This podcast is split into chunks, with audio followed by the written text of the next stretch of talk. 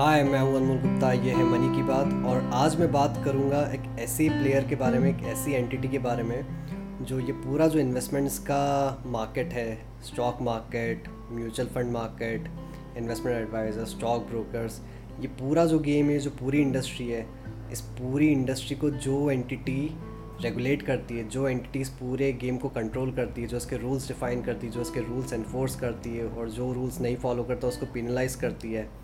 उस एंटिटी के बारे में उस एंटिटी का नाम है C B S E B I securities and exchange board of India अगर रिसेंटली आपने हर्षद मेहता स्कैम वाली सीरीज़ देखी है तो उसमें आपने सी बी का नाम कई बार सुना होगा। बिकॉज़ उस टाइम पे भी as you would have seen कि 1980s अर्ली 1990s में जो काफ़ी घपले चल रहे थे मार्केट में स्टॉक मार्केट में SEBI used to be there SEBI was formed in 1988 by the government to keep a watch on the stock markets to keep a watch on the capital market जहाँ पे investment से related dealings होती है। But from 1988 to 1992 SEBI के पास कुछ खास powers नहीं थे। सेबी की ड्यूटी इतनी थी कि मार्केट्स को ऑब्ज़र्व करे। वहाँ पे अगर कुछ उन्हें माल मैल प्रैक्टिस दिखती है, वहाँ पे अगर उन्हें कुछ ऑब्जर्वेशंस होते हैं कि कोई गड़बड़ हो रही है और उस गड़बड़ को कैसे सही किया जा सकता है, उसकी एडवाइजरी उन्हें गवर्नमेंट को देनी पड़ती थी ठीक है, इसको सही करने के लिए क्या किया जा सकता है। But SEBI in itself didn't have any powers to correct the wrongdoings at that point of time but जब ये सब चीज़ें इतनी ज़्यादा होने लगी तो देखिए गवर्नमेंट के पास भी इतना टाइम नहीं नहीं होता है कि सारी चीज़ें गवर्नमेंट ही कंट्रोल करे, सारी चीज़ों के लॉज गवर्नमेंट बनाए। तो इस चीज़ को डेलीगेट गवर्नमेंट अलग अलग बॉडीज़ बना के करती है, जैसे गवर्नमेंट सी बनाती है गवर्नमेंट आपके अलग अलग इंडस्ट्री के अलग अलग एसोसिएशन या अलग अलग एंटिटीज़ बनाती उसी तरह से सीबी को बनाया गया था कैपिटल मार्केट्स या सिक्योरिटीज़ मार्केट या फिर स्टॉक मार्केट्स से रिलेटेड जो भी चीज़ें होती हैं, उन सबको रेगुलेट करने के लिए। और 1992 में after all the scams kept on happening SEBI was given statutory powers as well मतलब सीबी को काफ़ी ज़्यादा पावर्स दे दिए गए to even write the laws of this market चार साल के लिए सी के पास ये सारे पावर्स नहीं थे कि लॉज लिखें और रूल्स बनाए रेगुलेशन बनाए और उन्हें इन्फोर्स भी करवाएँ। पर in 1992 followed up in 1995 SEBI को बाकी सारे पावर्स दे दिए गए थे which made SEBI really powerful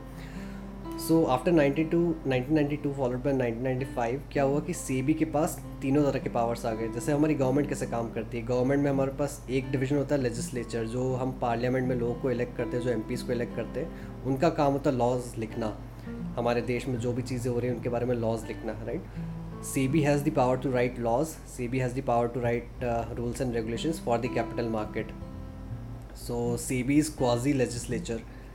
हमारी गवर्नमेंट में दूसरी एंटिटी होती है आपकी एग्जीक्यूटिव बॉडी जो आईएस ऑफिसर्स होते हैं या आईपीएस ऑफिसर्स होते हैं उनका काम होता है गवर्नमेंट ने जो लॉज लिखे हैं उन्हें इन्फोर्स करवाना उनको इम्प्लीमेंट करवाना और इंश्योर करना कि देश सही से चल रहा है कि नहीं चल रहा है right SEBI has the power to enforce the laws created by itself so SEBI खुद लॉज भी लिखती है और SEBI has the office officers to return by SEBI itself so SEBI is quasi executive as well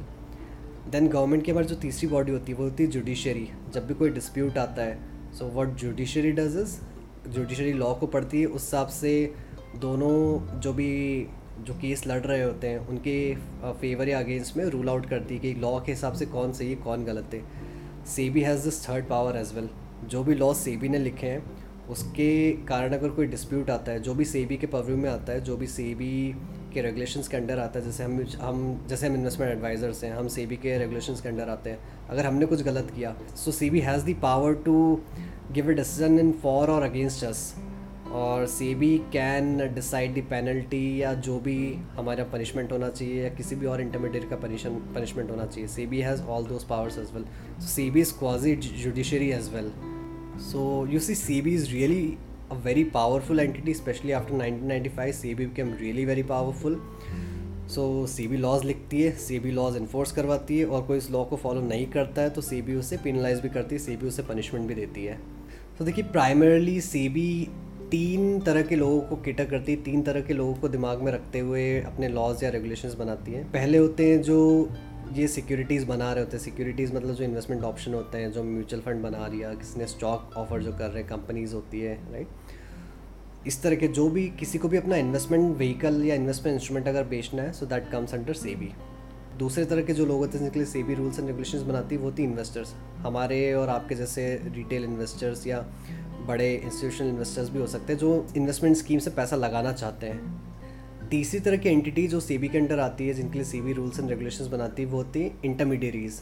intermediaries जैसे seven prosper जो investment advisor है that also comes under SEBI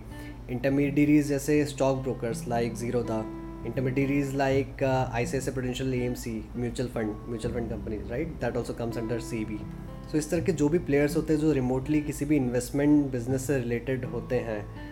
all those people come under SEBI और हर तरह की entity के लिए हर तरह के इंटरमीडियरी के लिए हर तरह के इन्वेस्टर के लिए हर तरह के इंस्ट्रूमेंट uh, लाने वाले के लिए बी ने रूल्स एंड रेगुलेशंस डिफाइन कर रखे हैं और everyone has to follow those regulations अगर वो रूल्स एंड रेगुलेशन फॉलो नहीं करते हैं तो SEBI can penalize those people can give them punishment in terms of money or even uh, people can go to jail as well. As a common investor SEBI आपके लिए कैसे helpful हो सकती है? वो इस तरह से होता है कि SEBI has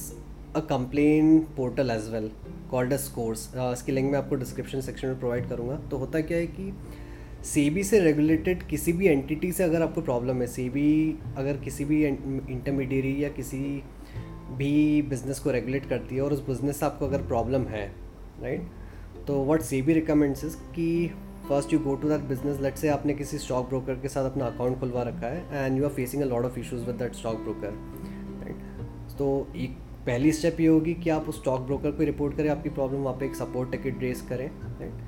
अगर आपको सॉल्यूशन स्टॉक ब्रोकर से मिल जाता है सेटिस्फैक्ट्री सॉल्यूशन अगर मिल जाता है then it's well and good अगर आपको लगता है कि नहीं, आपकी प्रॉब्लम रिजॉल्व नहीं है और सेटिस्फैक्ट्री सॉल्यूशन नहीं मिला है so what you can do is you can go to SEBI's scores portal and register complaint there so it's like reporting to a higher authority कि यार, आपकी जो रजिस्टर्ड इंटरमीडियरी थी, वो ढंग से काम नहीं करी they are not resolving my